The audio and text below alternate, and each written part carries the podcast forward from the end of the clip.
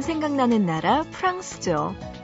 프랑스 중에서도 그라스는 향수의 도시로 꼽히는데요. 전 세계의 향수 원액의 절반 이상이 이곳에서 만들어진다고 합니다. 하지만요, 원래 그라스는 좋은 향기와는 거리가 먼 곳이었어요. 예전에는 주력 산업이 가죽이었거든요. 골목마다 지독한 냄새가 또 진동을 했다고 하네요. 이 독한 냄새를 없애려고 향료를 쓰다 보니까 향수 산업이 발전하게 됐고요. 악취 나는 도시에서 향기 나는 도시로 변하게 된 거죠. 불편한 것, 안 좋은 것, 부족한 것은 긍정적인 계기가 되기도 하네요. 뭔가를 바꿔놓거든요. 보고 싶은 밤, 구은영입니다.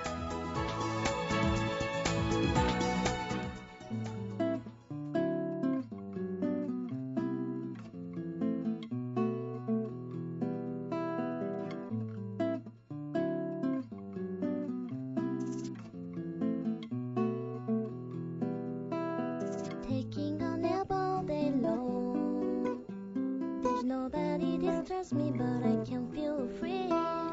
There's no hope, there's no despair. Only the anger reminding to my heart. There's no chance and there's no clue. You've gone so far away, I'm hiding myself from you. 9월 24일 월요일 보고 싶은 밤 시작합니다. 오늘의 첫 곡은요. 미니로 이한나님의 신청곡 첫 곡으로 들려드렸습니다. 허밍어반 스테레오의 인썸니아 첫 곡으로 들으셨어요. 오늘은요, 여러분들, 월요일이다 보니까 이제 일 시작하는 분들 많으실 거예요. 그래서요, 오늘 전국의 모든 아르바이트생들과 함께하는 날입니다. 알바열전 27시 기다리고 있는데요. 여러분, 잠시 후에 우리 만나보자고요. 그 전에 보고 싶은 밤에 참여할 수 있는 방법 소개해드립니다. 문자는요, 짧은 문자 한 건에 50원, 긴 문자는 한 건에 100원의 정보 이용료가 추가되고요. 우물정자 누르시고 8001번, 샵 800 하나로 보내주세요. 인터넷 보고 싶은 밤 홈페이지 들어오셔서 사연과 신청곡 게시판 그리고 미니에 글 남겨주시면 되고요. 스마트폰은 MBC 미니 애플리케이션으로 참여 가능하니까요. 여러분들 문자, 인터넷, 스마트폰 이용해서 보고 싶은 밤에 사연과 신청곡들 많이 올려주시기 바랍니다. 자, 노래 두 곡 드릴게요. 김진표가 피처링 했습니다. 브라운 아이드 소울의 성훈이 부른 아무리 먼저 듣고요. 이어서 7187님의 신청곡 성시경의 내게 오는 길 들으시죠. 아무리 원하고 기도해도 가질 수 없는 사람이 있습니다. 바보처럼 난 오늘도 기다려봅니다. 그녀를 기다리는 지금만큼은 행복하니까. 사랑했던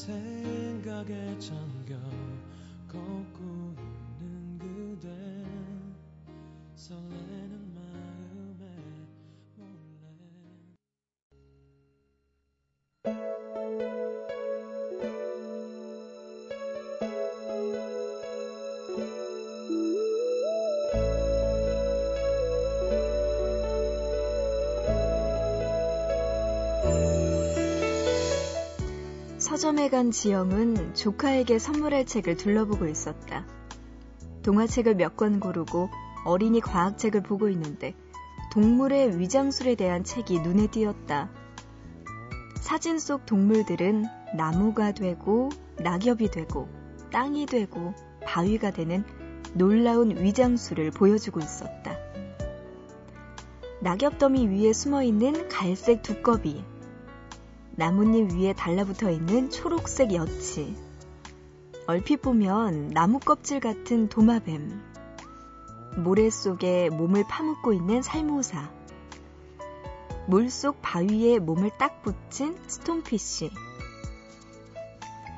강한 것은 잡아먹기 위해서 위장을 하고 약한 것은 잡아먹히지 않기 위해서 위장을 한다. 모두들 어찌나 교묘하게 숨어 있던지 숨은 그림 찾기처럼 자세하게 들여다봐야 했다.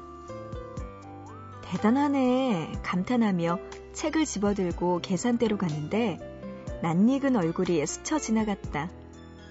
학교 후배 A였다. A는 남자와 함께 있었는데 아는 척을 해야 하나 말아야 하나 지영이 잠깐 고민하는 사이 A는 그동안 한 번도 듣지 못한 고운 목소리로 말하면서 입을 가리고 수줍게 웃었다. 그들은 곧 저녁을 먹으러 가는 모양이었는데 남자는 후배 A가 너무 적게 먹어서 걱정인 모양이었다. 밥배, 술배, 간식배는 따로 있다고 주장하는 A가 적게 먹어서 걱정이라고? 지영은 슬그머니 자리를 피하면서 며칠 전에 소개팅을 떠올렸다. 이번 소개팅의 결과도 역시나 좋지 않았다. 언제나 너무 솔직해서 탈이었다. 지영에겐 내숭 유전자가 없었던 것이다. 위장술이 뛰어난 동물처럼 내숭의 기술이 뛰어난 여자들이 있다. 그래서 제규어 같은 여자들도 부드럽고 여린 나비가 되는 것이다. 지영은 완벽하게 나뭇가지 코스프레를 하고 있던 대벌레 사진을 떠올리며 생각했다. 여기가 동물의 왕국이었다면 나는 벌써 사라지고 없을 거야.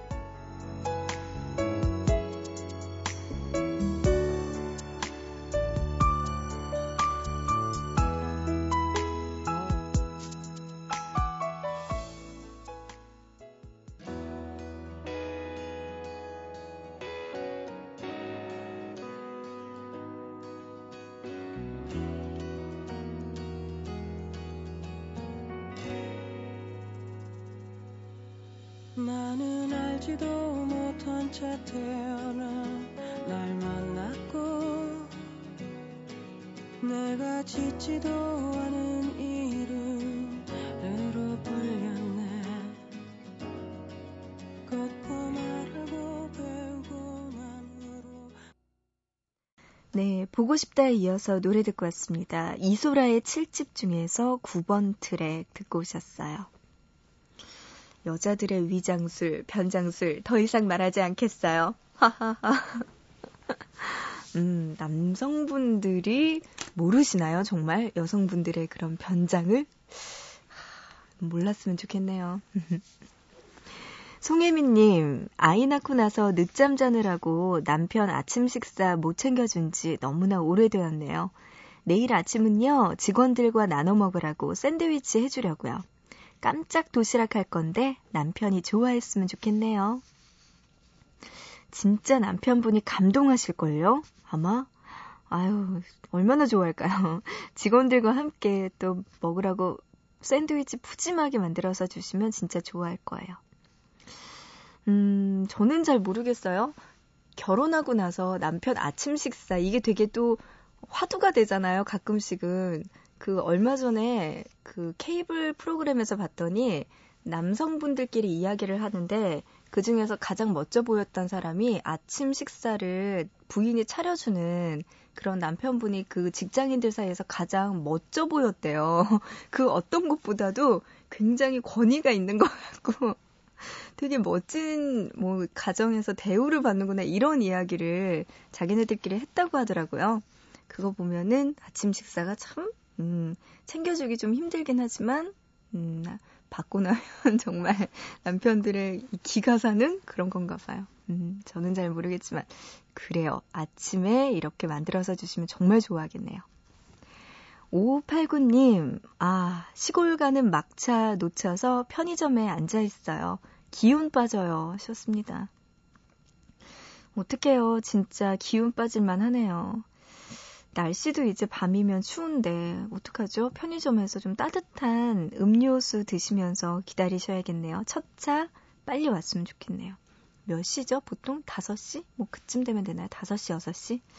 빨리 와서 우리 5589님 집에 조심히 돌아가셨으면 좋겠네요. 1548님, 선선한 가을이 부는 완연한 가을입니다. 한 달 전 3년 사귄 여자친구와 헤어졌어요.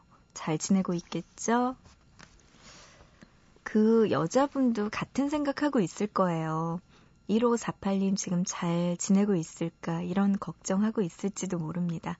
가을이 되니까 헤어졌던 연인이 더 생각나는 것 같아요. 그죠?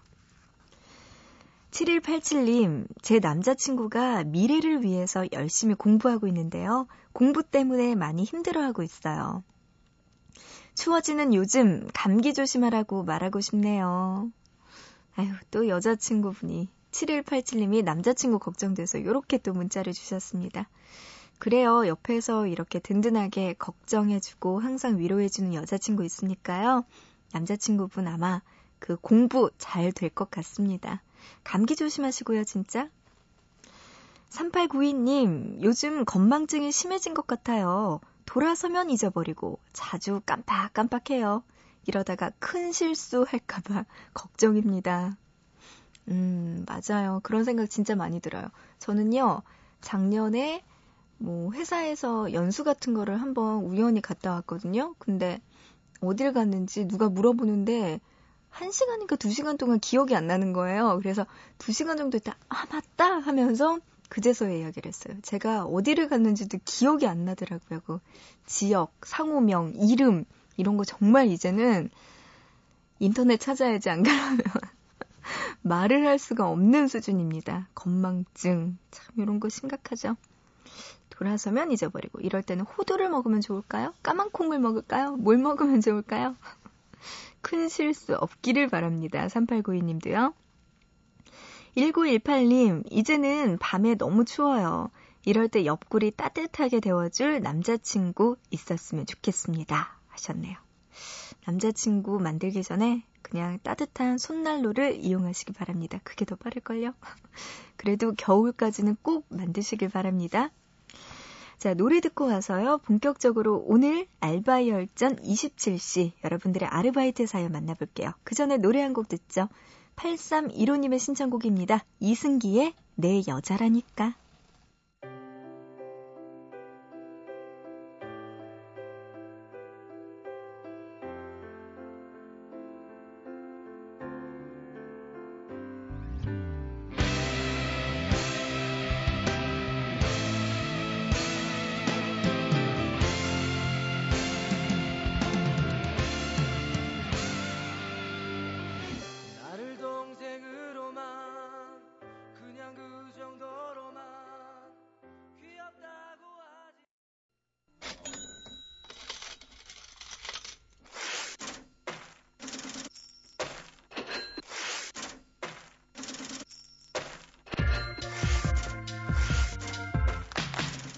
카페에서 친구와 수다 떨다가 자신도 모르게 어서오세요 손님 하신 적 없으신가요? 만원 버스 안에서 내리기 위해 사람들 사이를 뚫고 나오다가 잠시만요 고객님 하신 적은 혹시 없으신가요? 이런 모든 아르바이트생들과 함께합니다. 알바 열전 27시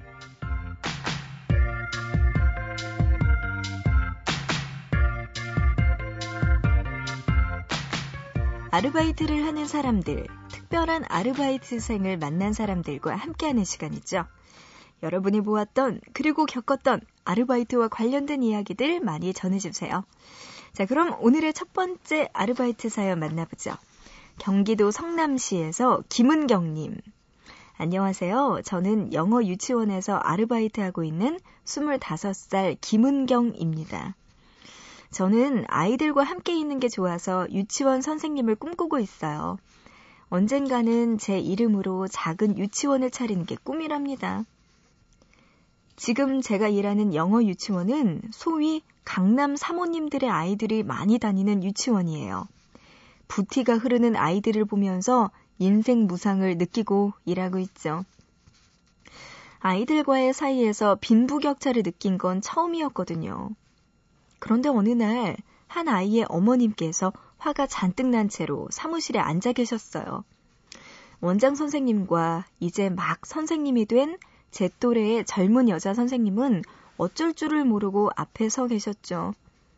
아이 어머님께서 화가 난 이유는 정말 어이없는 것이었어요. 선생님의 부주의로 우리 아이의 명품 스타키에 올이 나갔다면서 항의를 하던 중이었죠. 선생님께서는 아이들이 뛰어놀다 보면 그럴 수 있다며 해명했지만 어머님께서는 우리 아이는 교양 있는 아이라며 뛰어놀지 않는다고 격렬하게 화만 내셨죠. 저는 그 교양 있는 아이가 다른 여자아이 머리채 잡는 거 알고 계시냐고 말씀드리고 싶었지만 옆에서 조용히 지켜볼 뿐이었습니다. 한참을 화내시던 어머님은 한 번만 더 이런 일이 있을 때는 가만히 있지 않겠다고 하시고는 유치원을 나가셨습니다. 한바탕 폭풍에 휘몰아치고 간 후 저는 일방적으로 당하던 그 선생님과 함께 포장마차에서 술로 슬픔을 달랬습니다. 정말 이 세상에는 다양한 사람들이 있다는 걸 이곳에서 알게 되었습니다. 아, 진짜. 뭐라고 드릴 말이 없네요. 은경 씨, 진짜 못 볼 거 보셨습니다. 웬일이에요, 진짜. 아. 진짜 그런 거 보면 빈부 격차 분명히 있는 건 맞지만요. 그것보다 더 중요한 게 상식과 비상식의 차이인 것 같아요. 돈이 아무리 많으면 뭐하고 돈이 없으면 좀 어때요? 이것보다 더 중요한 게 이 아이, 그리고 어머님, 부모님이 상식이 있는지 없는지 이걸로 구분되어지는 게 더 중요한 것 같습니다. 제가 볼 때 은경 씨가 만난 그 유치원의 아이의 어머님은 상식과 비상식 중에 후자에 들어가는 거죠. 비상식적인 분이니 너무 음 이런 분하고는 뭐 싸울 필요도 없을 것 같아요. 참. 아, 진짜 다양한 사람들이 있고 그 안에서 또 세상 한 번 더 무섭다는 거 배우게 되네요. 은경 씨. 아휴, 강남 사모님이라는 이야기와 함께 씁쓸한 아르바이트 사연 보내주셨습니다. 은경 씨 그래도 지금 마음 잊지 말고 꼭 멋진 유치원 선생님 되시길 바랍니다. 화이팅이에요. 자, 노래 한 곡 듣죠? 싸이의 강남 스타일.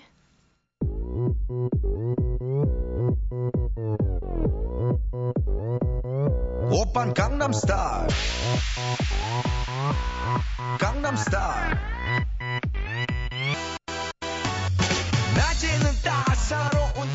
인간적인 여자 커피 한 잔에 여유를 아는 품격 있는 여자 밤이 오면 심장이 뜨거워지는 여자 그런 반전 강남 스타일 싸이의 노래 듣고 왔습니다.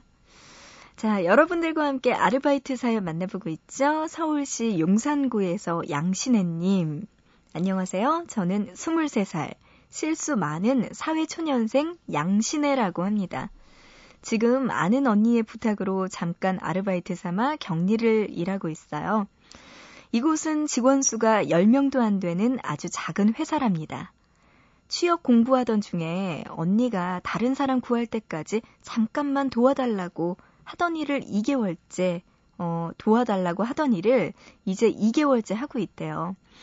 이러다 여기 눌러 앉는 게 아닌지 살짝 걱정도 되고요. 제가 하고 싶은 일과 다른 일이라 빨리 나가고 싶은 마음도 있지만 무엇보다 정말 나가고 싶은 이유는 이 회사의 사장님 때문이랍니다. 잔소리 대마왕이시거든요. 어찌나 잔소리가 심한지 그리고 사장님께서 하시는 잔소리의 70%는 바로 절약이에요. 화장실 불왜안 끄냐? 무슨 휴지를 그렇게 많이 쓰냐? 응? 어쩌다 회식 한 번 하면 중국집으로 가서 무조건 짜장면 통일을 외치십니다. 한 번 쓴 휴지 고이 모셔두었다가 두 번, 세 번 쓰시고 버리시는 분이죠. 회식하는 자리에서도 절약의 중요성과 자신의 절약 실천 방법에 대해서 한참을 연설하시던 사장님은 식당에서 나가시면서 잊지 않고 주머니에 사탕을 한 움큼 집어 쑤셔 넣으시죠. 어른손으로 한 움큼 사탕 그릇이 바닥을 보이도록 말이죠. 그러다가 사장님께 결제 받을 일이 있어 사장님 방으로 가서 결제를 받은 후 나오는데 저녁 노이로제에 걸려 있던 저는 그만 사장님 방에 불을 끄고 나왔습니다. 그리고 혼낼 줄 알고 잔뜩 겁먹어 있었죠. 그런데 조금 후 사장님께서 나오시더니 훌륭한 정신이라며 칭찬을 하시더라고요. 어, 왜 보지도 않았는데 그분을 알 것 같죠? 그 사장님을? 어, 진심인지 아닌지는 알 수가 없었지만 너무나 충격적인 말씀을 하시더라고요. 저를 자신의 며느리 삼고 싶다고. 상상만 해도 좀 무서웠습니다. 하루빨리 이 일을 그만두고 여길 빠져나가고 싶습니다. 신혜 씨 어때요? 사장님을 이제 시아버님으로 모시고 한평생 절약 정신. 아 근데 절약 정신은 정말 중요한 거고 이건 필요한 거예요. 우리가 지금 이렇게 무분별하게 종이컵 쓰고 휴지 쓰고 막 이게 더 잘못된 습관이거든요. 아마 사장님께서 진짜 올바른 절약 정신을 가지고 계시는데 그게 too much. 너무나 너무나 주변 사람들에게 약간은 강요 비슷하게 하다 보니까 주변 사람들이 약간 놀라는 감이 없잖아 있지만 그래도 사장님이 지금 옳은 방법을 하고 계시는 거거든요. 신혜 씨 어떠세요? 저는 추천합니다. 음, 그렇군요. 근데 어, 어느 정도의 절약 정신과 이런 투철한 이런 생각들은 필요한 것 같아요. 저는 아직까지는 저도 잘 못 지키고 있지만, 음, 왜 그런 거 있죠? 종이컵을 예전에는 아무런 거리낌 없이 썼다면 지금은 세 개 쓸 거를 두 개나 하나 정도를 쓰고 그거 쓰는 게 약간 양심의 가책을 받게 되더라고요. 살짝. 그래서 아 나도 지금 변하고 있구나라는 생각이 드는데 신혜 씨도 이렇게 조금씩 마음이 변하면서 아버님으로 모시면 어떨까 싶습니다. 어쨌든 아르바이트 잘하고 계시고요. 네. 사장님과 좋은 관계 유지하시길 바랍니다. 자, 노래 한 곡 듣죠? 아이유와 스롱이 함께 부르네요. 잔소리?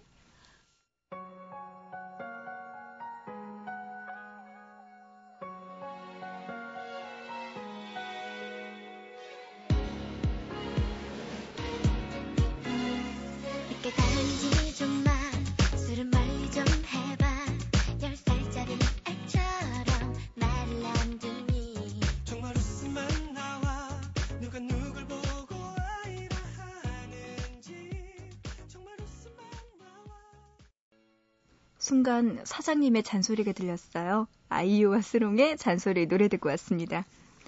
아르바이트에 관련된 여러분의 문자 사연들 한번 볼까요? 문자로 4853님, 저 패스트푸드점에서 아르바이트 하는데요. 2층에 콜라 12잔 들고 올라가다가 내려오는 커플이 저를 치고 가는 바람에 그 자리에 다 쏟아버렸네요. 그거 다 닦고 화장실에서 걸레 빠는데 어찌나 서럽던지요. 안 다치셨죠? 4853님. 아이고. 아이고, 어쩌나요. 진짜 이럴 때 생각만 해도 서럽네요. 제가 봐도. 음, 근데 이런 경험들이 하나씩 하나씩 4853님을 더 단단하게 만들지 않을까요? 그런 생각하면은 괜찮아요. 젊었을 때 고생은 사서도 한다고 하잖아요. 지금 돈 받고 얼마나 씩씩하게 잘하고 있는지 4853님 잘하고 있습니다. 조금만 더 힘내시고요. 0128님, 빵집에서 아르바이트 하는데 어제 생크림 케이크 꺼내다가 손가락으로 찌르는 바람에 결국 제가 샀어요. 흑흑 하셨습니다. 진짜 이럴 수 있군요. 자기가 뭐 이렇게 아르바이트 하다가 조금 실수하면은 그거를 사야 되는 거구나. 디스카운트는 안 되나요? 그래도 얼마 정가를 다 받는 건 아니겠죠? 음, 뭐 케이크도 하나 먹고라고 좋게 생각하셔야죠. 다음부터는 조금만 더 조심히 케이크를 달아주시기를. 4729님, 저 아르바이트 하다가 말 실수했어요. 패밀리 레스토랑에서 일하는데 어른 한 명과 초등학생 두 명이 온 거예요. 저도 모르게 어른 한 분, 초딩 두 명이세요? 이랬거든요. 어, 맞는 말이잖아요. 초딩 두 명이지 뭐. 그럼 음, 귀엽네요. 뭐 이런 실수 정도야 아주 귀엽게 볼 수 있습니다. 8293님, 저희 동네 마트에 훈남 아르바이트생이 새로 왔거든요. 그 아르바이트생이 계산대에 있으면 온 동네 아주머니들이 다 그쪽으로만 몰려서 옆 계산대는 아주 한산하답니다. 뭐 옆에 계신 아르바이트 하는 분들 일 안 하고 좋죠 뭐. 혼자서 훈남 아르바이트생이 일 다 하고. 그러고 보니까 갑자기 생각나네요. 저희 엄마가 수영장을 어느 순간 되게 열심히 다닌 적이 있어요. 이건 뭘까요? 훈남 아르바이트생. 아유, 감사하죠. 네. 아르바이트생이 그렇게 잘생기셨군요. 6191님, 카페에서 아르바이트 하는데요. 음료수 나갈 때 저도 모르게 카페라떼 나오십니다. 라고 했어요. 아, 정말 창피해서 어디 숨고 싶었습니다. 이렇게 이야기하셨네요. 지난주에도요, 아르바이트 관련된 이야기 하다가 그 사물에 대한 존칭에 대한 이야기가 나왔었거든요.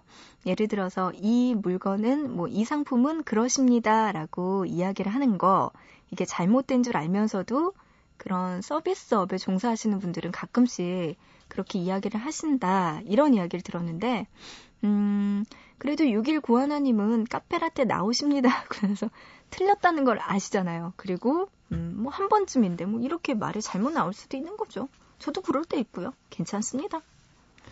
0067님, 언니, 저 오늘 좋아하던 편의점, 아, 편의점 아르바이트생한테 제 번호 주고 왔어요. 전화가 올까요? 서, 설레서 잠이 안 와요 하셨습니다. 어허, 전화가 와야 될 텐데 말이죠. 편의점 아르바이트생 이분도 훈남이셨군요. 꼭 오길 바라면서 알바열전 27시 여기까지 할게요. 여러분들 아르바이트 해본 분들 그리고 특별한 아르바이트생을 만난 분들은요. 보고 싶은 밤 홈페이지에 있는 알바열전 27시 게시판에 사연 올려주시기 바랍니다. 자, 노래 한 곡 듣죠? 원더걸스의 Me.